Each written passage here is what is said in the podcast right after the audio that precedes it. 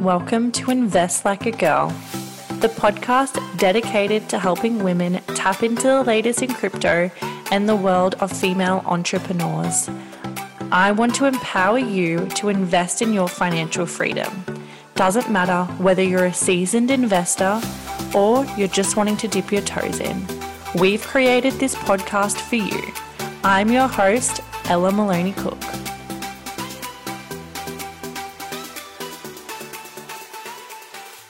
Today's guest on the podcast is Christina Exie, a powerhouse female in business. In 2012, Christina won Project Runway Australia. In 2020, Exie Studios was created, a sustainable activewear brand recently rolling out 5 stores across Australia and can be shopped in the iconic Style Runner. In this episode, we go behind the brand and the story of how Exie was created. We also tap into how to create an authentic marketing strategy and what it is like to be a creative director. Christina Exie, I am so excited to have you on the podcast. Thank you. I'm so excited to be here. Now, it's been a minute since we've caught up. We last saw each other at the launch of Exie in Pacific Fair.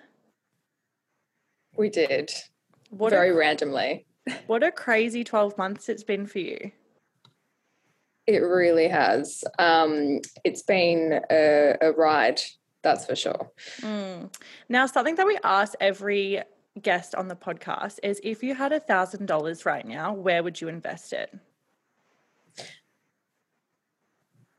I would invest it in probably a personal development course, yeah, which is what I usually do. I love that. Invest it in yourself. Yeah, 100%. Before we dive into Exie, I want to get the behind the scenes of you and how you got into the world of fashion. It goes way, way, way back to a very long time ago. My first introduction to fashion was when I moved to Melbourne from Ocean Grove. I'm from the coast of Victoria, and I had a friend when I was living in Ocean Grove who was a model, and she was on a TV commercial and they showed it at our school assembly. And I thought to myself, that is just so cool. I really need to know this girl. I need to be friends with her. And she kind of opened up my eyes to a world that I didn't know existed or that was achievable. And so when I went to Melbourne, I enrolled myself in a modelling school, and that's kind of where my love for fashion begun. And then separate to that, as I started to get a little bit older, I was approached by a fashion designer who had a children's wear brand as I was walking down the street, and she approached my friend and I, and she said, "You're wearing my top. I designed that." And I think I was about 10. She's like, "Do you want to model for me?" And I was like, "Yeah, I do." Mind you, I was so little, and I had to ask my mum, and she said yes. And I got to see inside the designer's studio and how she worked, and I said to her that I wanted to be a designer, and she just said, "You know, you're so young, like, kind of, you know, wait and see." But ever since then, I knew that that was what I wanted to do, and that's, yeah, the only thing that I could think about. That's amazing. I love that you were just walking down the street. Same. And my modelling career hadn't really taken off. I just did a course and did like one of those like diplomas in, you know, how to be a model and posing in front of the camera and all that stuff. So there was nothing that really came out of it apart from learning about it. And then, yeah, I didn't sign to an agency. I just continued with my life, and then that happened. So that was really special and just really random, but so aligned to exactly what I wanted to do. And I guess it's kind of cool that you saw the other side of the fashion industry, because it's very different. It is, yes. Being a model and being in front of the camera is very different to being behind the scenes. And I wasn't really, like, I love being in front of the camera and I was very confident, and, you know, I just because I loved growing up, I was a dancer and a gymnast. So I was used to being a bit of a show off, and that's what I was trained to do as well. So it wasn't scary for me to stand in front of a camera, but I definitely was thinking to myself that there was more to it. Like there was the depth and the intelligence that you needed to be able to, you know, construct a garment or whatever it was. I didn't actually know at the time, but yeah, that was really fascinating. And then where did you go to school after that? I went to an all-girls school and learnt sketching and illustration there, and I think I was about 14 when I started at that school, maybe 15, and then I ended up finding a school. I used to just search online or search. I can't even remember how I searched. I don't even know if the internet was around, but I would search look for fashion schools, and I found the Melbourne School of Fashion. Mm. And I was like, okay, I'm going to go there. So I took my mum and I said, can you come with me? We're going to have a meeting with the principal. And she came with me and I enrolled there. And then I started doing a certificate in fashion design. So I learned like everything, like sketching. I was still in high school, so I was doing it whilst I was in high school. And learnt, yeah, all different types of things in design just to understand what it all meant. Mm. And that was a really great place to be, because there were all these people who were like, you know, in their 20s and 30s, and I was like this 16-year-old just being like part of it as well, which, yeah, it was, for them it was a little bit strange, not strange, but they were like, this girl's really eager. And I remember one of the guys in the class saying, if you make it, I think he said when you make it, he was like, don't forget me. So I think I made an impression on him. And then how did you get into runway? I got into RMIT, which was a 4-year degree in fashion design. And then I did a 3rd-year exchange program in New York City. So one of the girls, when I was in 1st year, one of the girls in 3rd year was doing her exchange program, and I was like, I have to go to New York City.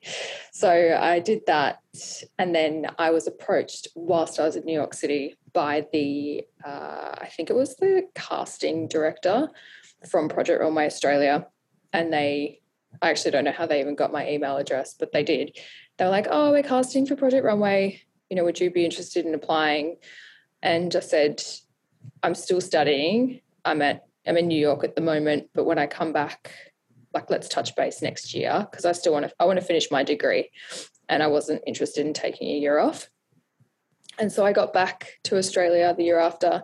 I did my final year of university, and then they contacted me, and then I auditioned in front of Alex Perry and all the production people, like the casting director, and I think there was like, I can't remember exactly who was there, but there was about 5 people there. And I brought in 5 of my models. All of them had like blonde bobs, and they were all wearing my collection. And then I auditioned and got in. So, yeah. What an experience. It was. That was really exciting. I was so excited, but I was also like unsure, you know, what the outcome would be. Like, they invited me to audition, but there was no guarantee that I would get in. So I was like, we'll just see what happens. And yeah, and then I got in. And then you won. And then I won. Seems really simple. I can't say it was like a breeze. Do you think that helped you, your career? Yes, I do. Mm. I definitely, I guess graduating from RMIT, I had a job in the industry before Project Runway as a milliner. And I was doing couture headpieces for a bridal wear brand called Mariana Hardwick, and that was piecework. So I was in the industry doing creative work. No one knew who I was. I was very confident, you know, my abilities. When I graduated, and perhaps like maybe too confident that I would be getting some like crazy good job, you know, or whatever it may be. And, you know, that didn't happen. So after graduating from after winning Project Runway and then doing my collection, I kind of was sprungboard into the industry, and then, you know, everyone knew who I was. Like, I was going to bars, people were asking for my signature, and it was just like kind of being known all of a sudden, and then being respected all of a sudden in the fashion industry as a, you know, fresh graduate. Mm. So yeah, I think that really helped. And then when I got my first job, there was a lot of respect there as well. So yeah, it was good. What a journey, girl. Yep. Lived a couple of lives. And now let's fast forward to when you started Exie. What was the vision behind the brand? The brand was created to help women step into their strength or unleash their inner badass. The slogan was unleash your inner badass and to make the world a better place. I think there's two things that really resonate with me, and that's empowering myself and people around me. That's a value that I have, and that's something that I've been told throughout my career, that I'm someone that empowers people and supports them. And so I wanted to show that value and that mission through my product and through my brand mission statement as well, like beyond the product, you know, how we communicate to our customers and our audience. And then the Make the World a Better Place was mostly to do with the sustainability aspect of the product itself. So how do I create a product within the fashion industry that's so flooded with so much product that has a point of difference? It's well designed, it's good quality, it's made from recycled yarns, we have ethical practices within our factories. Basically touching on as many points as I can that makes the brand sustainable and ethical. Yeah. It's a never-ending thing, and that's what I strive to do every day. That's what I started, and that's what I'm continuing to do. And I think that really does come across even from the beginning when I first saw your brand to now. Your branding, you've stayed so true to your authenticity of your values, and it really, like, your badass content that you come out with is original and it's true to you. And I think that's something that a lot of brands struggle with. Thanks. It's nice to know that it does shine through. Sometimes, you know, if you're so close to the brand, it's hard to see it from an outsider's perspective. So it's good to have that validated. And so when you launched the brand, what kind of planning went behind before you pressed go? I had quite a few years of experience under my belt, so I really understood how fashion and business works throughout the whole process. So that was a big win for me.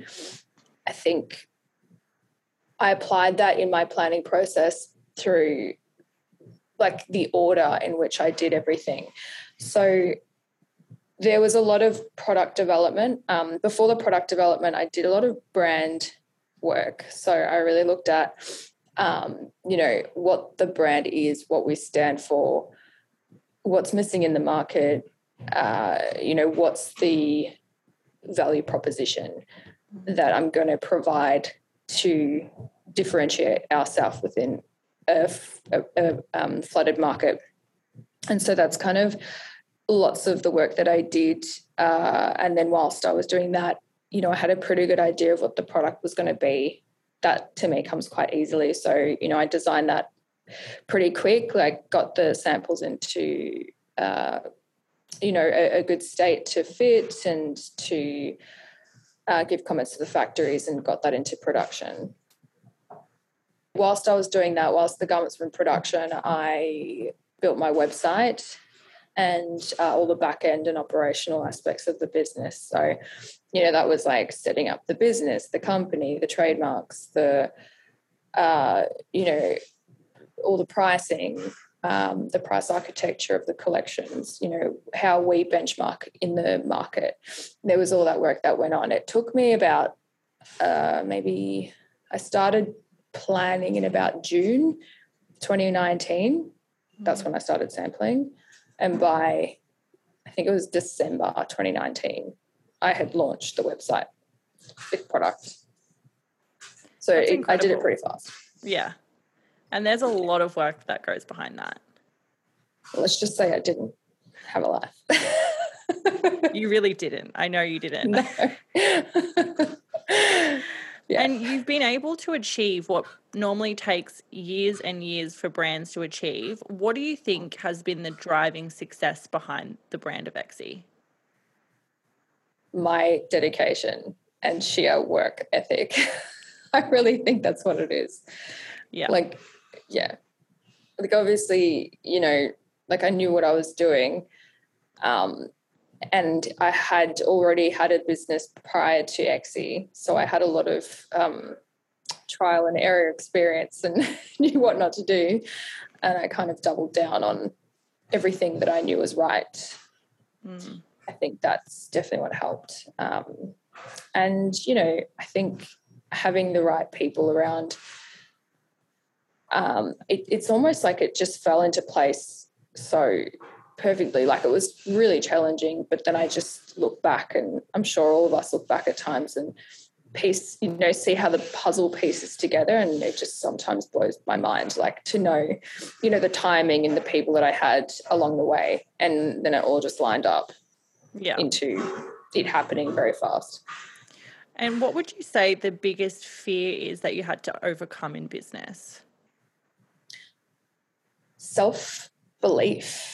I was scared that I could, like, I'm confident, but there is that voice inside me, which I'm happy to say I don't hear so much these days. But at the beginning it was, you know, can I do this? Am I able to do this? You know, do I have the ability to be great? Mm. It's almost like I was in my own way. And I think the fear is getting out of your way to know what you're capable of doing. It can be scary to fly. I think that is the biggest thing for me. Mm. And so let's talk about the changes that Exie's had over the last 12 months. So you now have 5 stores across Australia. Yes. Let's talk through how we kind of came to there. So at the beginning of 2020, I merged with a very big retail group. In fact, it's the biggest footwear retailer in the Southern Hemisphere. And what they do best is retail. And so when I merged, the decision was would open up stores. And that was right from the beginning of the conversation. So that meant I had to change like the whole business model. You know, I was working solo. I did everything myself. I had to create the structure of, you know, I had to design the team structure to what a retail business would look like. I've got experience in this, so I knew exactly who I needed. It was just finding the right talent. So, you know, I designed the team and hired everyone I knew that I needed to be able to operate as a retailer. And then after that, we started to design the store. So I worked with an architect, and I started to conceptualize like what the store would look like. And after a few meetings and me photoshopping interiors, which was a bit of fun, we finally came up with a concept. And it was really tight. Like the time frame was incredibly tight. You know, I was doing that whilst I was hiring a team, whilst I was designing all the collections for retail stores. So I went from designing, you know, fortnightly drops to designing weekly drops that were like triple the size alone. I was doing all the tech backing, all the, you know, the technical work and the fitting, and it was really intense. Like I can't say that I had a moment in my life apart from when I was sleeping or working out that I wasn't working, because there was just so much to do. And then so that's an immense amount of pressure, girl. It was a lot, like a lot of pressure to, you know, to kind of like, again, like I have worked on stores before. I have worked on floor plans. I was working as a designer and also doing VM for Rhodes and Beckett.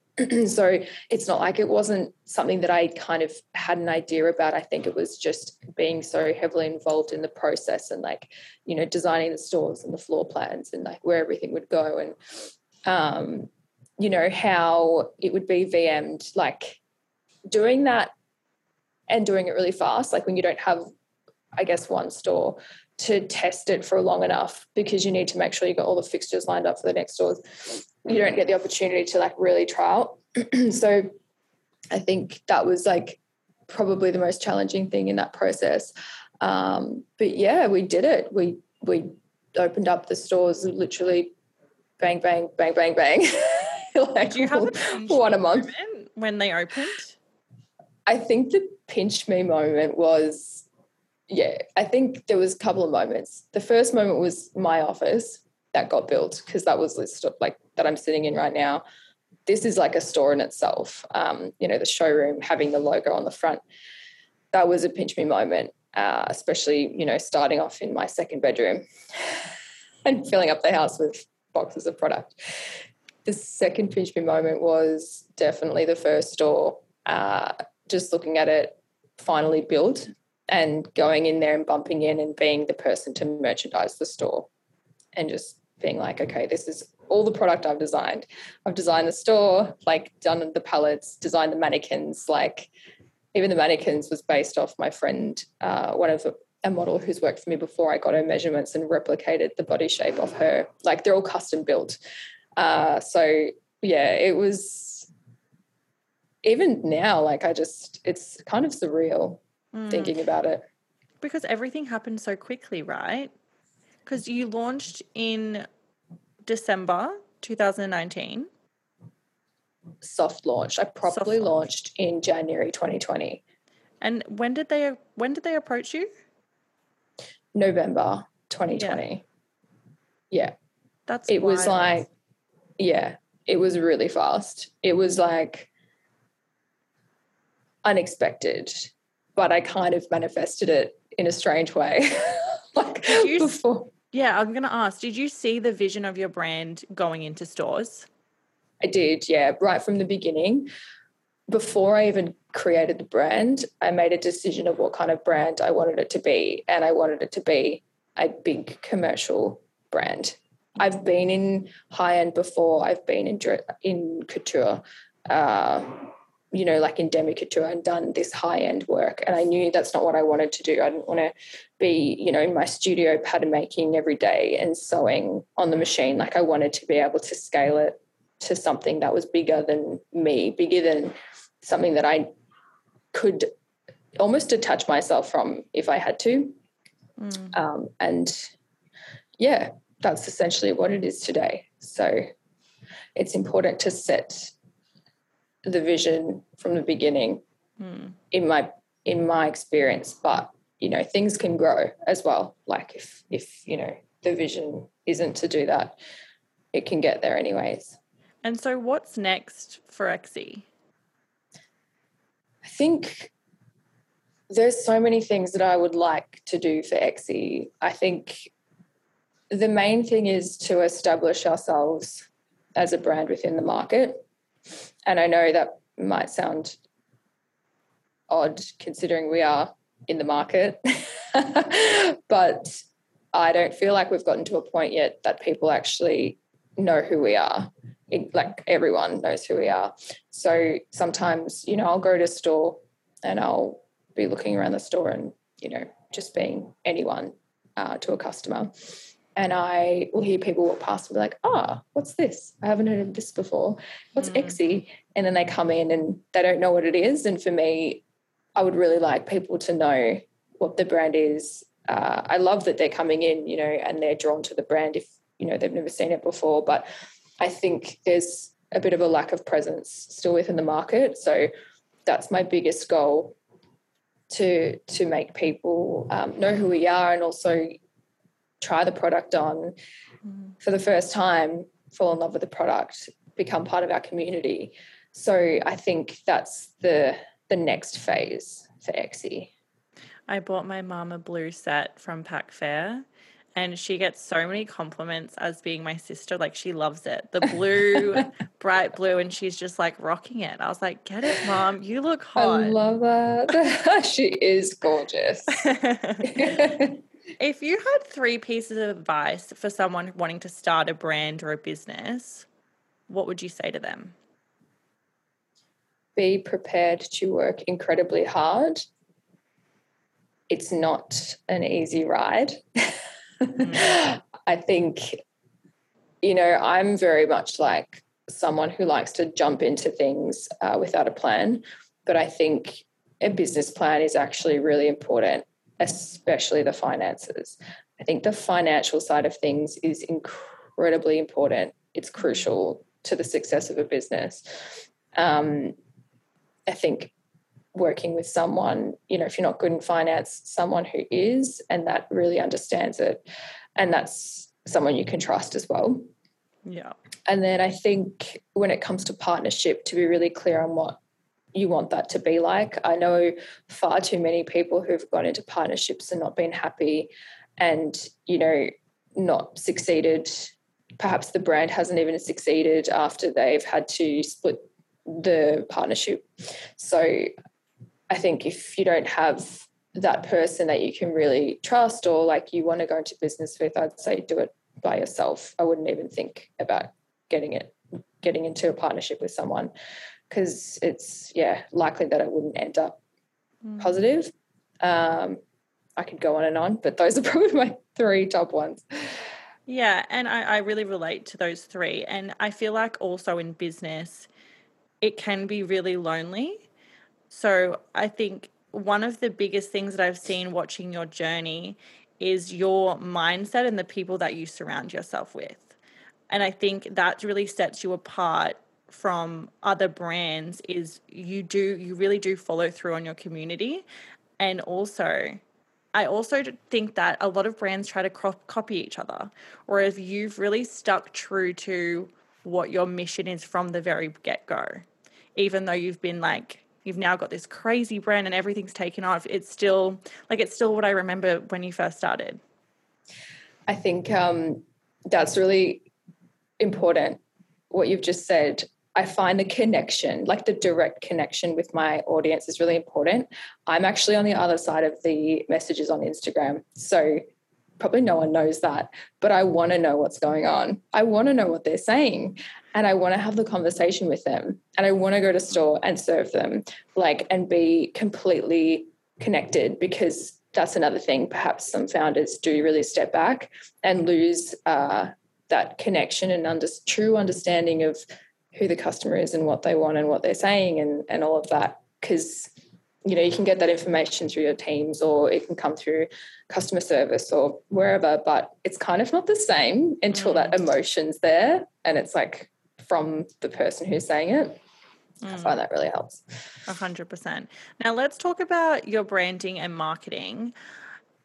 How do you stay true and very original in your authentic branding? I think it comes down to me and how I envision the brand, which can be good and it can be bad. I think the good part is that it is authentic. Sometimes me being the person behind the brand and being so authentic can perhaps isolate the brand from the Australian consumer. I think sometimes I can be quite forward-thinking in my aesthetics and my ideas, and it might be suited to, say, America or Europe, but I find the Australian customer might be a bit more conservative, and I have come to terms with that. But also I don't want to not be authentic because of that. So I guess it's finding that middle ground.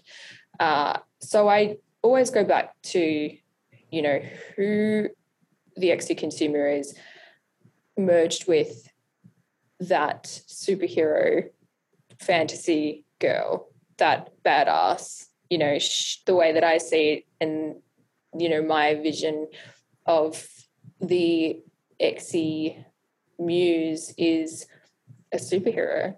She's you know, probably in a video game with like flying from building to building, like just absurd. But that's like the type of aesthetic that comes from my mind. I see that. It's like I can envision this like cartoon of you just like in this like little comic book, like with her boxing gloves on. Yes. Like pow, pow, pow. And that's exactly like I would want our community to feel like that. Like they can smash through any perception that comes their way, you know, just be powerful. And that is almost like, you know, superhuman, but it's not, like it's all within us. So I guess it's that merging of the aesthetics and not being too costumey. Yeah, no, 100%. Yeah. And I think what's important of what you just touched on is reflecting back to your persona and stepping into that female that you're speaking of and being like, okay, I know what my brand is and my aesthetic is, but is the Exie girl also going to appreciate that? Like, can she walk down? Because obviously in Australia, like there's some things that you can get away with, and then there's some things like people like double look and you're like, do you think you're in LA? Exactly. Especially in the Gold Coast. I mean, Melbourne, you can get away with a lot more. You reckon? I think that, I don't know. I guess I haven't spent too much time in the Gold Coast to really know, but I do find when I was at Pac Fair, and I've been there a couple of times, I saw this girl and she was wearing a bodysuit and I was like, wow, like that's the Exie girl. Yeah. And I can't say I've seen her here, but maybe I'm not looking enough. Yeah. And so what are you most excited about for the rest of 2022 for Exie? I think the brand awareness piece is probably the most exciting thing. I'm so excited to be on this podcast. I'm excited to get out there and be the face of the brand and talk about the story of the brand. This is something that I didn't have time to do last year, and I think it's time for everyone to know that there is someone driving the brand. It's not this huge organization. It actually is me. Mm. And that I think has gotten lost. I've had people come into the stores and who've become friends of mine who've bought Exie and now we, you know, have a relationship, and they're like, I would have never have thought that you were behind the brand. Like, where are you? You know, I don't see you. So there's work around that. You know, how do I tell the story in the store?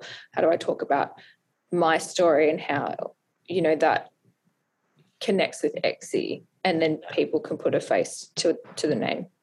I think that's really important too. I used to work as a VM for Q, and they did huge trainings when you joined them around, you know, what their history was and why they've got a point of difference in the market. And it's really what you use on the shop floor. And that's what you communicate of like why the price is what it is, because it's made in Australia and we've got these European fabrics, etc. But people knew who the founders were, and they really knew that it was a family-owned business. And I think even as being a worker for them, you really took pride in that. And I think it really showed in their branding and how they communicated with their marketing. So I'm so excited for what you've got planned for the rest of the year. And thank you so much for coming on this podcast. It means a lot to me. Thank you so much. No, thank you. So good. And you've kindly give the listeners a discount code, which is INVEST20, which you'll receive 20% off. So I'm going to link everything down below. And I just wanted to leave it. What would you say to a girl who maybe needs a little bit of inspiration at the moment? I think dream big and believe in yourself. I love that. Your story is amazing, honestly. You should be so proud of yourself, girl. Thank you. Really appreciate that. And thank you for letting me share it on your amazing podcast. I can't wait to share this everywhere. I'll talk to you soon. Talk to you soon. Thank you so much for listening to the show. Don't forget to follow us on the gram at investlikeagirl.io. Talk to you soon and see you in the next episode.